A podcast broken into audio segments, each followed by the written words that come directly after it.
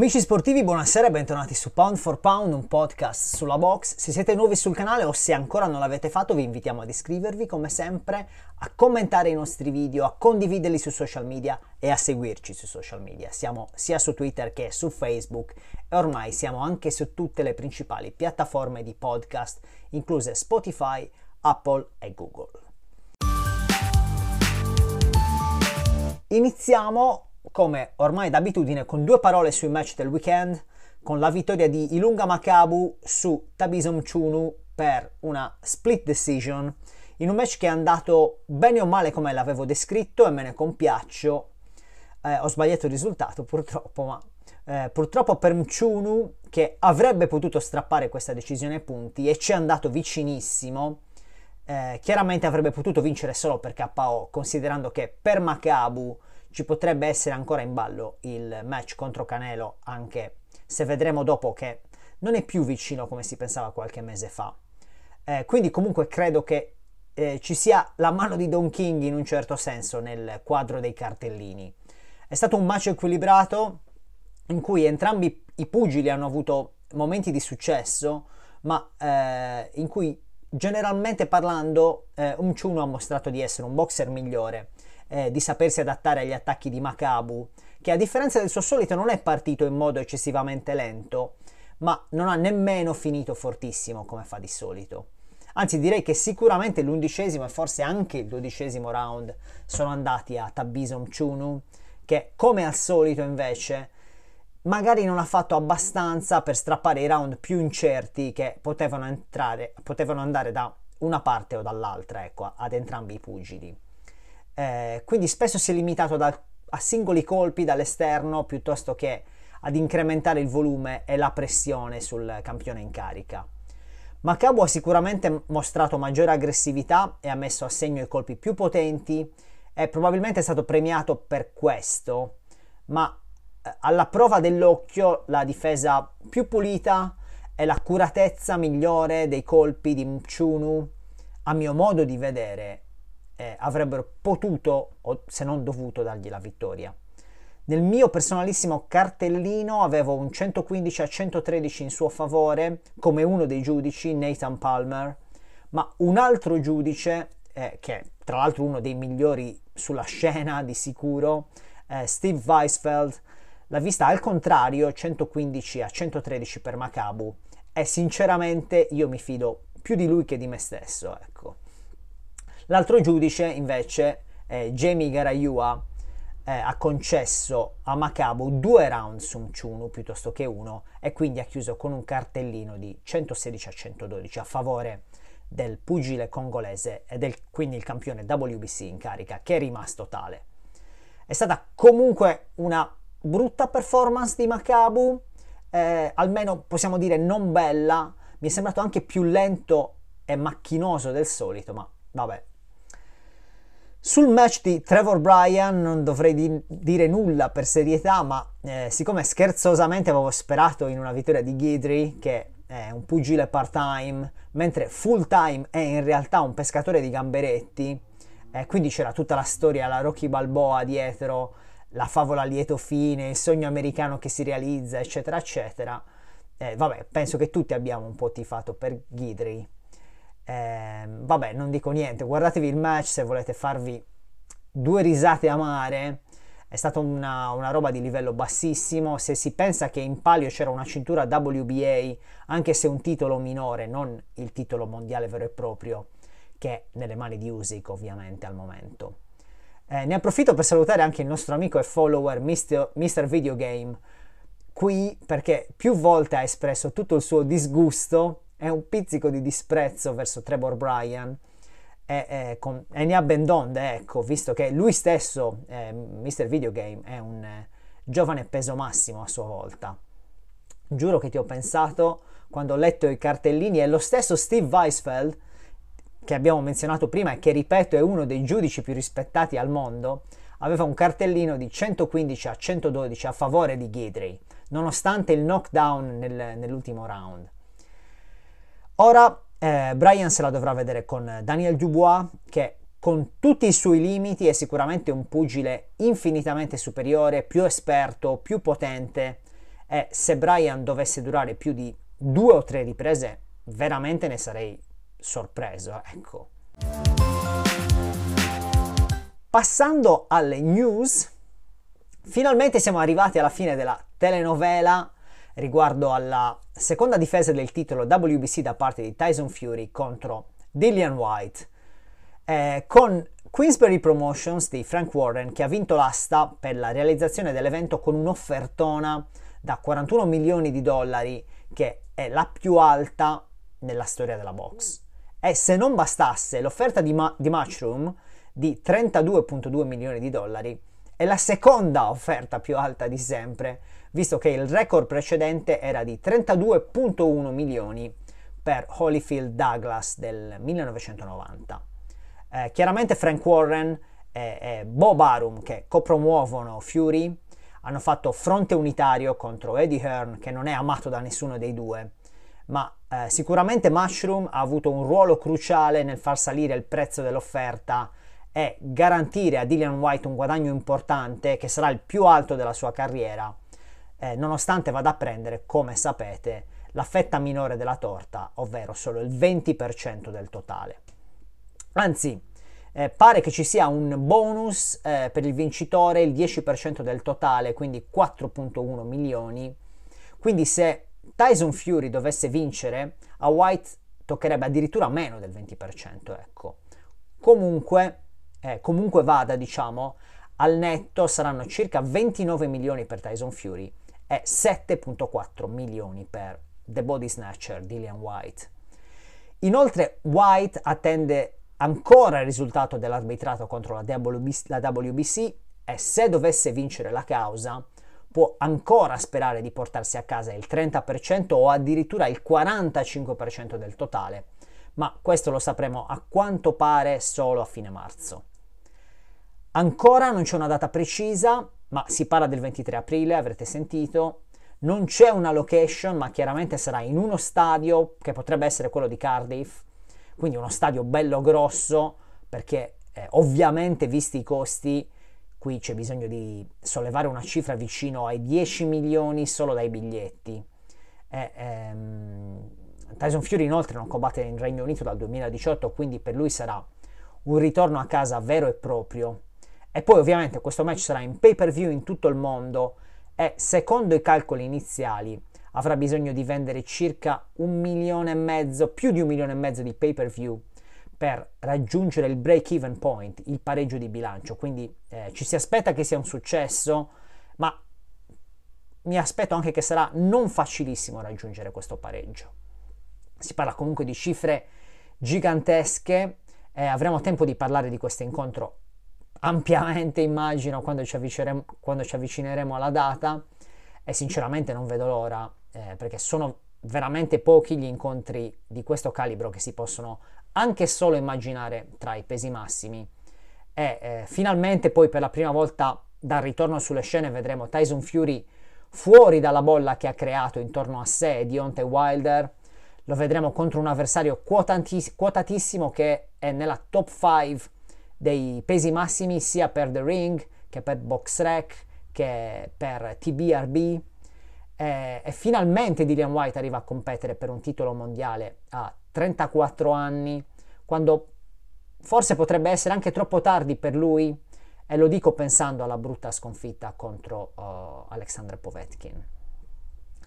La conferma di questo match ha anche messo in moto finalmente tutto il domino che dovrebbe portare al rematch tra Usyk e Joshua e alla lotta per le posizioni di forza nelle sigle alfabetiche, perché non è assolutamente inverosimile che da qui a fine anno la WBA o la IBF, se si riesce a trovare un avversario disponibile ad affrontare Filip Ergovic, potrebbero imporre eh, al campione in carica una difesa obbligatoria. Ecco. Si è parlato anche, eh, anzi si sta parlando di un possibile rematch tra Joseph Parker e Andy Ruiz a sei anni di distanza da uh, quando questi due atleti si sono contesi il titolo WBO finito vacante dopo il ritiro di Tyson Fury. E sarebbe un match bellissimo eh, spero veramente che si possa concretizzare perché con il nuovo Parker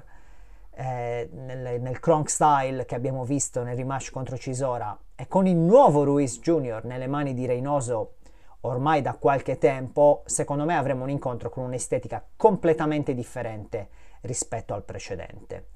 Questo, se si dovesse realizzare, significherebbe un passaggio di Parker alla PBC, immagino, e forse la cosa sarebbe quella giusta da fare per lui, visto che il suo contratto con Mushroom è finito ed il rinnovo sta andando per le lunghe. Passando a Canelo, che la scorsa settimana è stato, eh, diciamo, criticato dal grandissimo Nacho Beristain, uno dei più grandi allenatori di sempre, Hall of Famer, eh, coach di Riccardo Lopez, eh, Juan Manuel Marquez, Oscar de la Hoya, eh, non so, Gilberto Roman,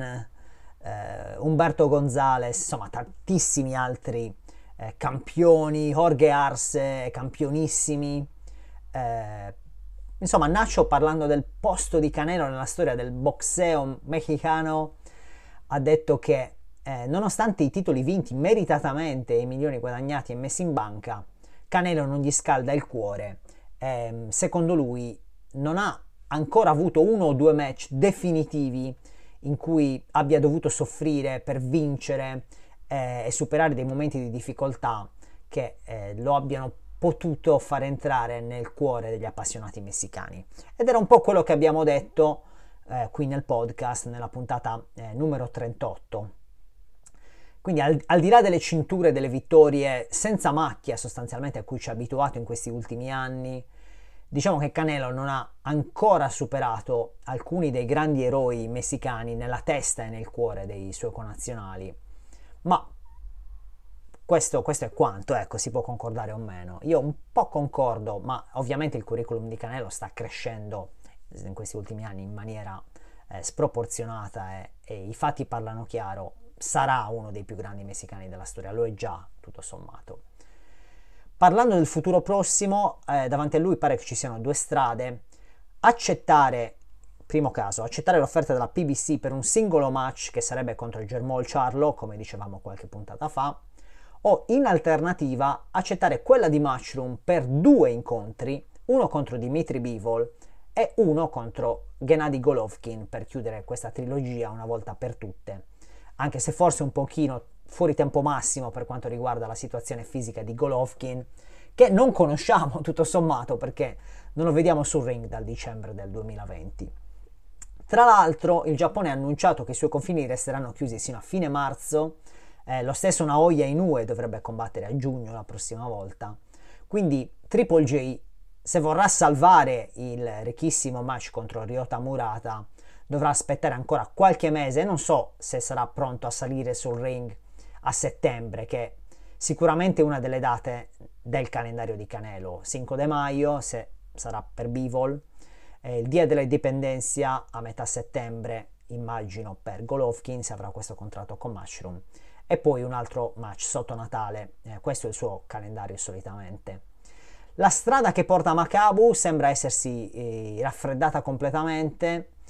eh, a meno che Canelo si voglia tenere questa possibilità per fine anno, un, un piccolo Macabu da mettere sotto l'albero, ma secondo me Charlo è il primo della lista per Canelo quest'anno e come ho già detto qualche puntata fa, questo è anche l'incontro più facile di quelli che gli si prospettano. Passando a un altro grandissimo delle classifiche pound for pound, Cioccolatito Gonzalez, avrete ormai sentito che non ci sarà la trilogia il 5 marzo contro il Gaio Estrada, ma la data è stata salvata in extremis da Mushroom e dal team di Reynoso, che ha subito tirato dentro Julio Cesar Martinez, campione WBC dei flyweight, che sale tra i Super Mosca per affrontare un pugile leggendario, quindi senza avere niente da perdere, tutto sommato, perché il suo titolo non sarà in palio, e anzi, a sentire Eddie Hearn il piano è ritornare tra i Mosca in caso di sconfitta, ma restra- restare tra i Super Mosca in caso di vittoria per mettere in piedi un match probabilmente milionario, tutto messicano, tra El Rey Martinez e El Gallo Estrada. Che è una bella notizia, ma alle mie orecchie suona come un avvertimento a cioccolatito, perché credo che neanche in questa occasione avrà i giudici dalla sua, sinceramente. Eh, Covid a parte, eh, poi la sensazione che gira è che Estrada eh, non volesse questo rematch dopo, dopo la, mm, la, vittoria controversa, avrebbe probabilmente meritato di perderla, abbiamo detto mille volte. E quindi anche prima di contrarre il virus sembra che non si stesse allenando al 100%. Immagino anche Estrada sarà felice di vedere Cioccolatito eliminato dai giochi d- con una sconfitta contro Martinez e, e preferirebbe affrontare Martinez che è un ottimo sostituto, è un ottimo pugile, un ottimo sostituto in questo match eh, che rischia di essere spettacolarissimo, ecco perché il messicano è un pugile molto attivo, aggressivo, potente, sempre alla ricerca del colpo da KO. Forse sarà anche rigenerato dalle libbre in più che gli saranno concesse in questa nuova classe di peso e io credo che sarà veramente uno splendido incontro in cui le dimensioni non saranno un fattore determinante visto che i Super Mosca sono il tetto massimo per Cioccolatito che vi ricordo iniziò la carriera come peso paglia, mentre Martinez è già pronto a salire di peso. Eh, ma non voglio fare un pronostico per ora, ecco, ne parleremo in futuro, ma a mio modo di vedere Cioccolatito è meglio in ogni dipartimento, eh, magari meno rapido a questo punto della sua carriera, magari da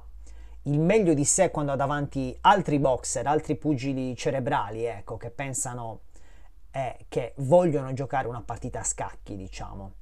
Eh, quindi probabilmente patirà Martinez che partirà forte, forse lo metterà in difficoltà all'inizio del match, ma dopo la sesta ripro- ripresa immagino che Cioccolatito sia ancora là e Martinez avrà mostrato tutto quello che ha da mostrare. Eh, secondo me allora eh, Cioccolatito prenderà il pieno controllo dell'incontro e credo anche che potrebbe vincere prima del limite tra l'ottavo e il decimo round. Ecco, non è, non è un pronostico ufficiale, ma in via non ufficiale io dico che Martinez forse avrebbe fatto bene a stare tra i Mosca e, e rispondere alle chiamate di Sunny Edwards per unificare le cinture, ma eh, anche per una questione personale, visto che c'è un precedente tra Martinez e il fratello di Sunny Edwards, Charlie Edwards. Era un match che era nell'undercard di Lomachenko contro Luke Campbell, se ricordate, che si concluse per KO al terzo round, ma venne poi archiviato come no contest perché chiaramente Edwards venne colpito con un calcio al corpo da Martinez mentre era a terra. Sunny Edwards, tra l'altro, torna anche lui a marzo a Dubai contro Mohamed Vasim, un, un nome che a molti non dirà molto, ma eh, questo ragazzo è una superstar in Pakistan, è stato un dilettante eccellente, è stato imbattuto per sette anni da dilettante, mi pare, e ha avuto 105 incontri con solo 16 sconfitte. Eh, da professionista ha già avuto una chance di competere per un titolo mondiale nel 2018 al suo nono incontro da professionista contro il sudafricano Moruti Mtalane, che è anche l'avversario contro cui lo scorso anno Sunny Edwards vinse il titolo IBF dei pesi Mosca, che sarà in palio in questo match. Tristemente, eh, il co-main event di questo cartellone vede l'ennesimo incontro deludentissimo di Regis Progrès, che per me è e resta il numero due dei superleggeri dietro al campione indiscusso Josh Taylor, ma che in pratica proprio dalla sconfitta contro Josh Taylor a Londra, non ha avuto incontri all'altezza della sua classe. In questo caso, a Dubai il 19 marzo, incontrerà Tyron McKenna, che è un buon pugile, un mancino dell'Irlanda del Nord, probabilmente anche intorno alla top 15, top 20 di questa classe di peso, ma il gap di talento, tecnica ed esperienza tra due pugili è semplicemente imbarazzante e credo che si vedrà tutto sul ring. Parlando di casini delle sigle alfabetiche, la WBO ha fatto una mezza magia e da un, da un, match per il titolo WBO dei pesi medi ha creato due incontri interim, uno nei super medi tra Dimitrius Andrade e Zach Parker e uno nei medi tra Yanibek Alim Kanuli e Eschiva Falcao. Eh, sono due incontri molto interessanti ma chiaramente anziché risolvere la questione, eh, la complicano, eh, specialmente in caso di vittoria di Andrade, eh, perché sostanzialmente un interim champion per la WBO è la futura difesa obbligatoria per il campione in carica di una data classe di peso. Eh, solo che in questo caso il campione dei medi, Andrade, sta prendendo parte in una eliminatoria tra i supermedi. Quindi se dovesse battere Parker, eh, Bubu Andrade si, trove, si troverebbe ad un bivio, ecco. O resta tra i supermedi ad aspettare che Canelo si ricordi di lui, cosa che non è assolutamente scontata, e così facendo perde la cintura di campione dei medi, o ritorna nei media a difendere la sua cintura contro Alim Kanuli, diciamo, eh, che è una cosa che avrebbe potuto fare benissimo ora, visto che era quello che in primo luogo gli era stato imposto dalla WBO. Eh, questo è il quadro assurdo. Eh, sinceramente però mi fanno incazzare quelli che pensano che il problema dei pesi medi sia Andrade che evita Alim Kanuli, quando in realtà il problema è Charlo che combatterebbe contro chiunque, chiunque piuttosto che Andrade e i vari Golovkin e Murata che invece non combattono proprio con nessuno da oltre un anno, anzi Murata da oltre due anni. E questo è il vero problema. Andrade sappiamo che è alla ricerca di unificare i titoli da ormai troppo tempo. Avrete anche letto che il match tra Gervonta Davis e Rolly Romero, è, è, che era quello che Floyd Mayweather voleva e la PBC voleva, eh, piuttosto che rischiare di buttare Gervonta Davis sul ring contro Lomachenko, Henny o Lopez o chi che sia, questo match è stato indetto dalla WBA, anche se non è il termine eh, esatto. Diciamo che eh, Davis ha una cintura secondaria alla WBA regular, quindi eh, non ha molto senso avere una difesa obbligatoria di un titolo eh, inferiore, ecco.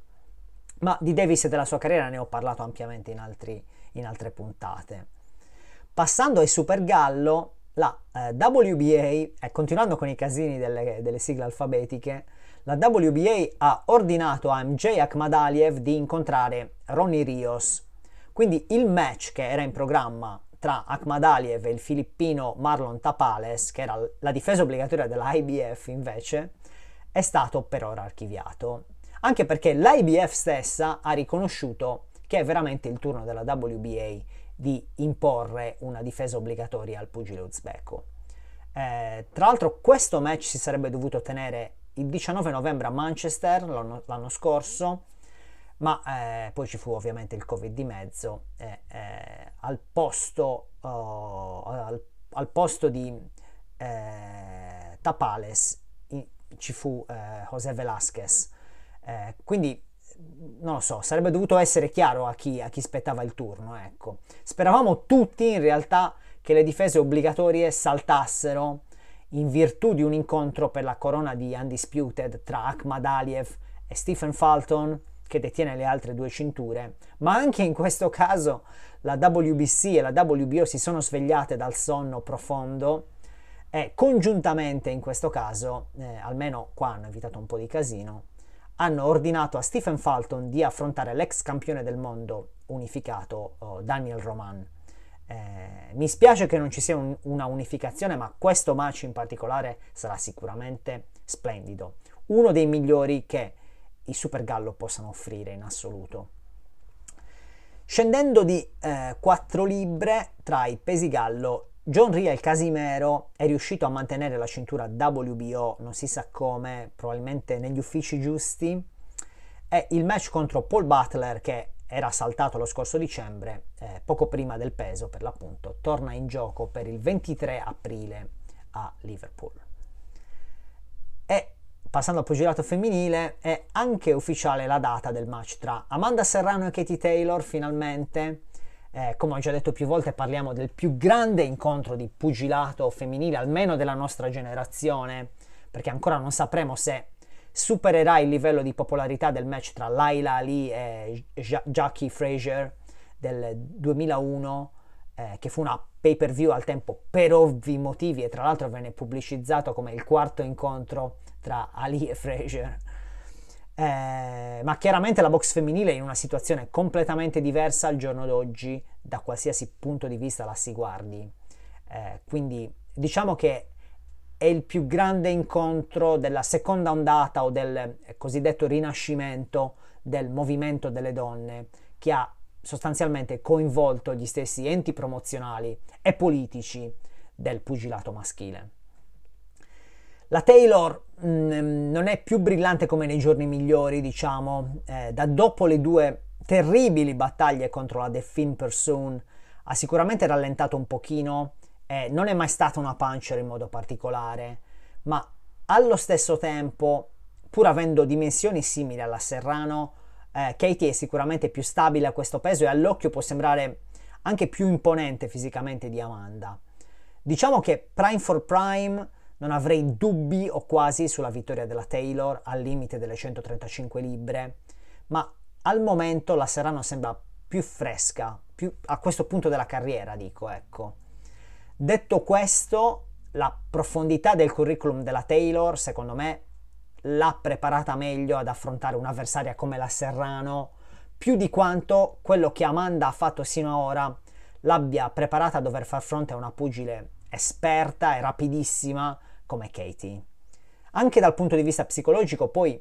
in questi anni chi ha voluto fortemente questo match è stata la Taylor piuttosto che la Serrano. Quindi forse do a Katie un leggero vantaggio, ma anche di questo match ovviamente ne parleremo ampiamente in futuro.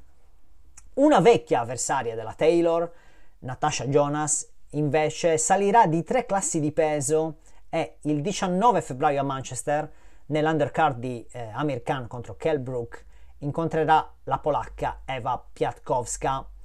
con in palio il titolo WBO dei Super Welter. Eh, anche la sua avversaria, per dire la verità, è salita di, di, due classi di peso per prendere il titolo oltre 5 anni fa contro Alexandra Lopez. Eh, sostanzialmente pesò neanche una libra sopra il limite dei welter, quindi nessuna delle due è naturalmente una super welter. Diciamo che è quasi un, un incontro tra un peso super leggero e un peso leggero combattuto al limite delle 154 libbre, una cosa un po', un po strana. Ovviamente eh, Natasha non ha nessuna esperienza sopra i pesi leggeri, ma è una pugile potente, eh, abilissima e forse tutto considerando eh, migliore a tutto tondo di Eva, che ha anche 37 anni. Ehm, non so che dire, ecco, Natasha ha lasciato Mushroom eh, praticamente perché non si sentiva valutata appieno, veniva, si, veniva considerata come eh, la carta messa in gioco quando c'erano in palio i titoli che dovevano essere destinati a altre campionesse, mettiamola così. Ma praticamente tutti o quasi i titoli mondiali sotto le 154 libbre sono in mano alla scuderia di Eddie Hearn, quindi se Natasha dovesse fallire in questa impresa e nel suo sogno di diventare campionessa del mondo, forse dovrà ripensare alla sua eh, posizione promozionale, eh, tornare giù nei pesi leggeri o nei super piuma che sicuramente le si addicono di più. Passiamo quindi ai pronostici per il weekend, iniziando dall'evento di Cardiff organizzato da Boxer e in onda su Sky TV. Eh, iniziamo dalla GOAT, The Greatest Woman of All Time, Clarissa Shields, e ci riconnettiamo alla cintura WBO che sarà in palio a febbraio tra la Jonas e la Piatkowska,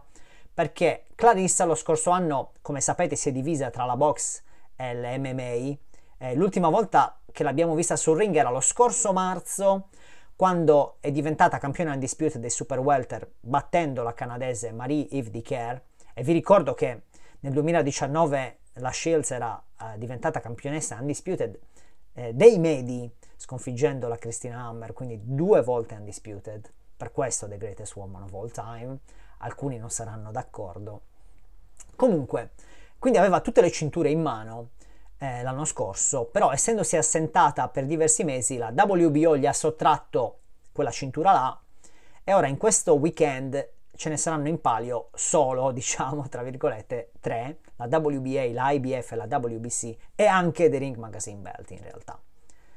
La sua avversaria sarà la mancina slovena Emma Kosin, che è giovanissima, 23 anni, piuttosto imponente, è praticamente sempre stato un peso medio, super medio, è abbastanza esperta per essere così giovane, ma almeno sulla carta non è sullo stesso livello della Shields, che è molto più rapida, molto più atletica, e penso possa vincere questo match abbastanza agevolmente.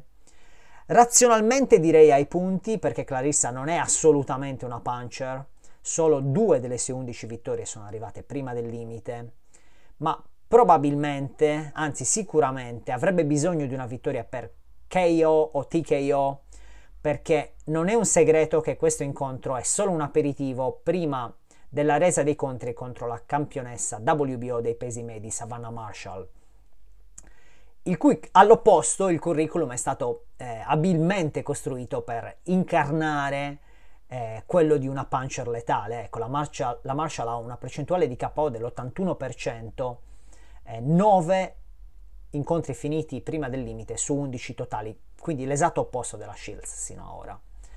E inoltre le due hanno una rivalità alle spalle che risale ai dilettanti, quando la Marshall dette alla Shields l'unica sconfitta subita in 78 incontri da dilettante, che eh, sono stati coronati tra l'altro con due medaglie d'oro olimpiche. Ora, eh, tutti quelli che pensano che la Marshall sia favoritissima e che finirà per KO in suo favore, non sanno o non ricordano che questa sconfitta della Shields non solo fu ai punti ovviamente, ma avvenne nel 2012 quando Clarissa aveva 17 anni, eh, la Marshall 21, quindi 4 in più, come ora tra l'altro, ma aveva anche 3 anni di esperienza in più della, della pugile americana, considerando che era una 17enne.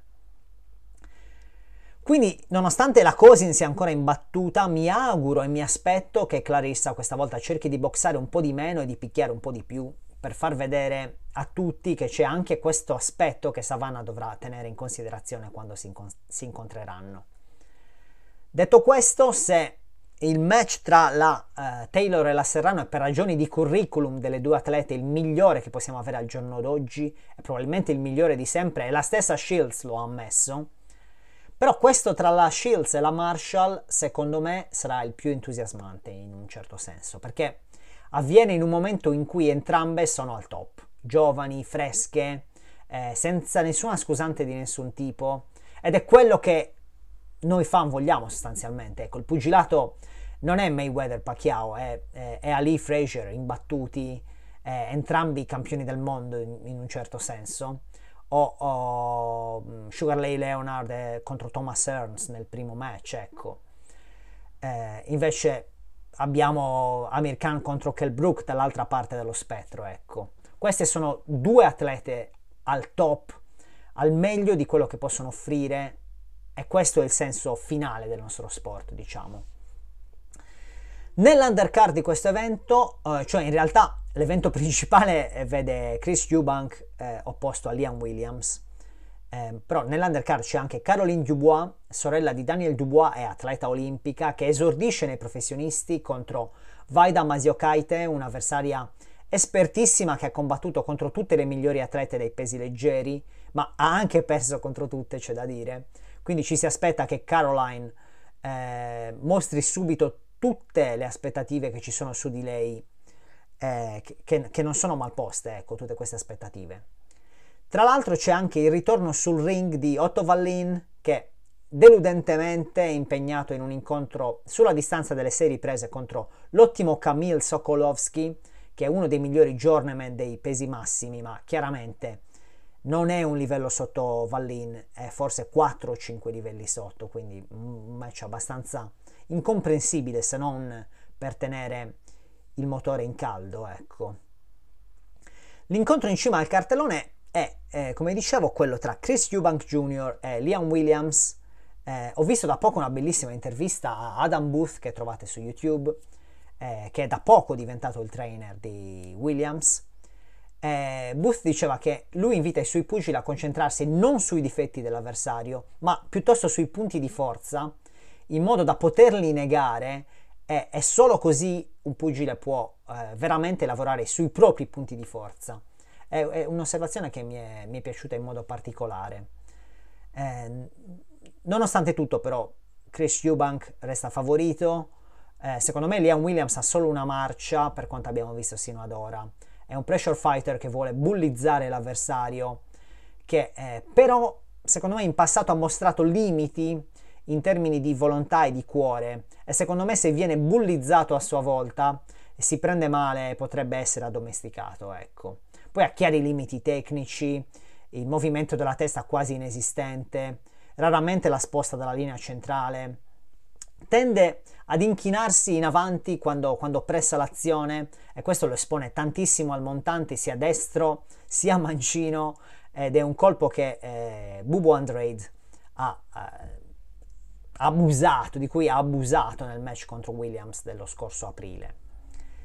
A me pare l'avversario perfetto per Eubank che eh, da quando lavora con Roy Jones Jr. Sembra, di, sembra diventato un pugile più accurato e più, eh, più pensante, più cerebrale, ecco, e meno attivo in termini di volume, ma chiaramente resta, continua ad essere un atleta speciale. magari non un pugile speciale, ma in termini fisici, atletici, di stamina, è veramente una bestia. Tradizionalmente Eubank ha problemi a boxare contro chi vuole boxare, ecco, perché ha sempre avuto grossi limiti nel tagliare il ring e ad inseguire, ecco, chi va sul back foot. Invece tende a dare il meglio di sé contro chi eh, vuole mettere pressione. Williams non è il tipo di pugile che usa molto il jab, in passato lo faceva più spesso e forse lo deve rispolverare in questa occasione. E magari Booth è il tipo di trainer che può portarlo a boxare piuttosto che a mettere pressione costante sull'avversario, ma per sua natura non so se Williams aspetterà che sia eh, Eubank Jr. ad attaccare e eh, non credo che cercherà di costringerlo a risettare continuamente la guardia colpendolo con il suo jab. Eubank soffre terribilmente il jab avversario, ma non so se questo è quello che Williams farà alla fine e non sono sicuro che ne sarà capace di farlo, ecco, con, con costanza almeno. Se Williams fa il Williams, che ci aspettiamo tutti, ci saranno dei round in cui il suo volume di colpi creerà problemi a Eubank Jr., ma credo che Eubank avrà la meglio, ecco. Sarà, sarà un match equilibrato, credo, ma negli ultimi round Eubank Jr. sarà dominante e non nego che non mi sorprenderebbe del tutto se eh, dovesse vincere anche prima del limite. Rispetto alle ultime uscite, sicuramente deve innalzare il suo volume di attività ed essere un pochino più cattivo, specialmente se si va ai cartellini con giudici che premiano la quantità dei colpi più che la qualità. Quindi deve lavorare seriamente al corpo di Williams. Eh, Eubank trascura talvolta i body punches nonostante sia un fondamentale che gli riesce naturalmente e benissimo. Negli scambi sarà sicuramente il pugile più veloce dei due, ma in quei contesti, se Williams non teme di perdere gli scambi, ci si deve buttare a capofitto perché Eubank è vulnerabile in quei contesti quando diventa meno attento alla fase difensiva e si compiace un pochino troppo, ecco. Sarà un bel incontro secondo me e per ribadire il mio pronostico, se Eubank non si guarda troppo allo specchio e tira fuori un po' più di cattiveria, può vincere prima del limite, magari nei championship rounds e, e, questo è quello che gli servirebbe per la sua carriera. In primis perché andrebbe ad essere una pietra di paragone rispetto alla performance di Andrade contro Williams. Ora ci spostiamo a Las Vegas dove ci sarà un evento della PBC su Fox. Il match principale è quello tra Keith Thurman e Mario Barrios, una pay per view che in America costerà 75 dollari, una roba assurda se pensiamo che Thurman non solo viene da una sconfitta, quella contro Pacquiao, ma è inattivo da allora, dal, quindi luglio del 2019. E lo stesso Barrios viene da una sconfitta, eh, aggiungiamo a questo che è quasi un signor nessuno e che è all'esordio nei pesi welter. Apparentemente è un'eliminatoria della WBC, anche se la WBC ha escluso Barrios dai propri rankings per non essersi arruolato nel programma antidoping della VADA, quindi non si capisce bene se lo sarà o no. Ma ad ogni modo, nei primi tre posti la WBC ha Virgil Ortiz Jr., eh, David Avanesian e Jaron Ennis. Eh, per come la vedo io, il, il Thurman che potrebbe combattere ad armi pari contro un Ortiz o un Ennis è finito 5 anni fa o forse anche 6. Diciamo che dal 2017 che non lo vediamo ad altissimo livello, esplosivo e potente sotto l'aspetto atletico come era nel passato. Ma anche questo Thurman, se non è interamente da pensione e se non si è completamente arrugginito in questo lungo periodo di inattività, dovrebbe battere Barrios che è un buon pugile e poco più, ecco. Se Thurman fosse al 100%, eh, ovviamente non ci sarebbe storia, ma chiaramente non lo sarà. Eh, dico anche che non mi sorprenderebbe per niente se dovesse perdere, ecco, non per le capacità di Barrios, ma per i suoi demeriti, per il degrado fisico del suo corpo, per gli infortuni subiti in questi anni, ma soprattutto per la lunga inattività. Probabilmente si andrà ai cartellini, probabilmente Thurman vincerà una unanimous decision, ma sarà interessante vedere come vincerà e capire se vorrà continuare e se ne sarà capace e se il suo corpo glielo permetterà soprattutto. Nell'undercard ci sarà anche il ritorno di un altro pugile parecchio inattivo, ovvero Leo Santa Cruz che non vede il ring dall'ottobre del 2020 e che torna con un match morbidissimo, chiamiamolo così, contro Keenan Carvajal che si terrà al limite delle 130 libbre e questo è il motivo per cui non sarà in palio la cintura WBA dei pesi piuma che Santa Cruz tiene in ostaggio da tre anni. Eh, sono tre anni in cui non ha mai combattuto sotto le 126 libbre, una roba veramente vergognosa. Ma eh, cosa penso della WBA? L'ho già detto mille volte. Eh, cosa penso di Santa Cruz? Oh, l'ho anche detto. Credo che vincerà facilmente questo match. Saranno molto più interessanti, credo, gli incontri tra Luis Neri e Carlos Castro, eh, tra Abel Ramos e Josecito Lopez eh, nell'undercard. Specialmente sono curioso di vedere Neri che si trova ad un bivio perché una seconda sconfitta di fila potrebbe veramente degradarlo al ruolo di gatekeeper ed allontanarlo decisamente dai giochi per i titoli mondiali. Ora passiamo a Phoenix invece dove ci sarà un match eh, non un match, ci sarà un cartellone intero addirittura di Mushroom su Dazon, eh, un evento che avrebbe dovuto avere in cima al cartellone il match tra Jesse Vargas e Liam Smith e che per nostra fortuna, nonostante l'evento principale sia saltato per via del Covid, non solo è stato preservato, ma ora prevede come main event il rematch tra Carlos Quadras e Sorrung Visai. E questo è quello di cui volevo parlare, per questo pensavo a singolo match. Parliamo di due fuoriclasse dei Super Mosca che non si incontrano sul ring dal 31 maggio del 2014, quando il messicano strappò una technical decision eh, all'ottavo round per via di un taglio dovuto ad una testata accidentale, quando si eh, trovava davanti sui cartellini di tutti e tre i giudici. Ma chiaramente Quadras e Rung Visai si sono confrontati indirettamente in questi anni grazie agli incontri con gli altri due eh, piccoli principi, come li avevamo chiamati nella nostra puntata eh, numero 29, ovvero El Gallo Estrada e Chocolatito Gonzales. Quadras è un eh, super mosca gigantesco, diciamo, eh, anche se i suoi giorni migliori sono passati, ad oggi, storicamente parlando, sembra essere stato l'unico ad aver avuto veramente tutte le risposte per Runfisai. Eh, nonostante ciò, Quadras viene da una lunga assenza e soprattutto da una guerra pazzesca contro Estrada che penso gli abbia tolto qualche anno di vita e sicuramente qualche anno di carriera. Se non la ricordate vi consiglio di andare a vederla, soprattutto andatevi a vedere il round 11 in cui eh, Quadras va al tappeto pesantemente per ben due volte, ma si rialza e continua a tirare delle bombe incredibili sino a che l'arbitro non decide di fermare tutto perché eh, diciamo che ha visto abbastanza. Dalla sua sconfitta sempre contro Estrada nel 2019, Rung Visai eh, invece è stato più attivo di Quadras, anche se con avversari diciamo minori, e credo che questa volta cercherà di vendicare e credo che riuscirà a vendicare quella sconfitta nel suo curriculum, che non è stata la prima, eh, anzi, dopo 5 incontri, Rungvisai aveva un record di una vittoria, un pareggio e tre sconfitte, due di quali prima del limite. E questo lo voglio sottolineare per tutti quelli che eh, magnificano lo zero nella casella delle sconfitte.